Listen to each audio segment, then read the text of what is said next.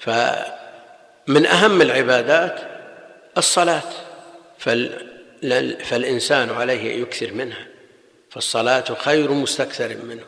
والنبي عليه الصلاة والسلام لما سأله الصحابي مرافقته في الجنة قال أعني على نفسك بكثرة السجود.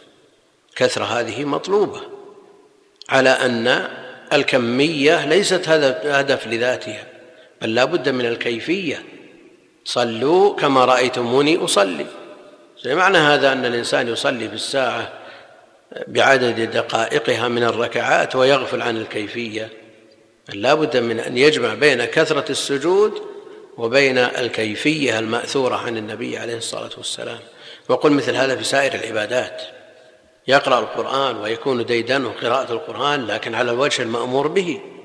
على الوجه المأمور به. من من الترتيل والتدبر ليزداد بذلك من الهدى واليقين والطمأنينة وانشراح الصدر وزيادة الإيمان. فعلى الإنسان أن يلزم هذه العبادات.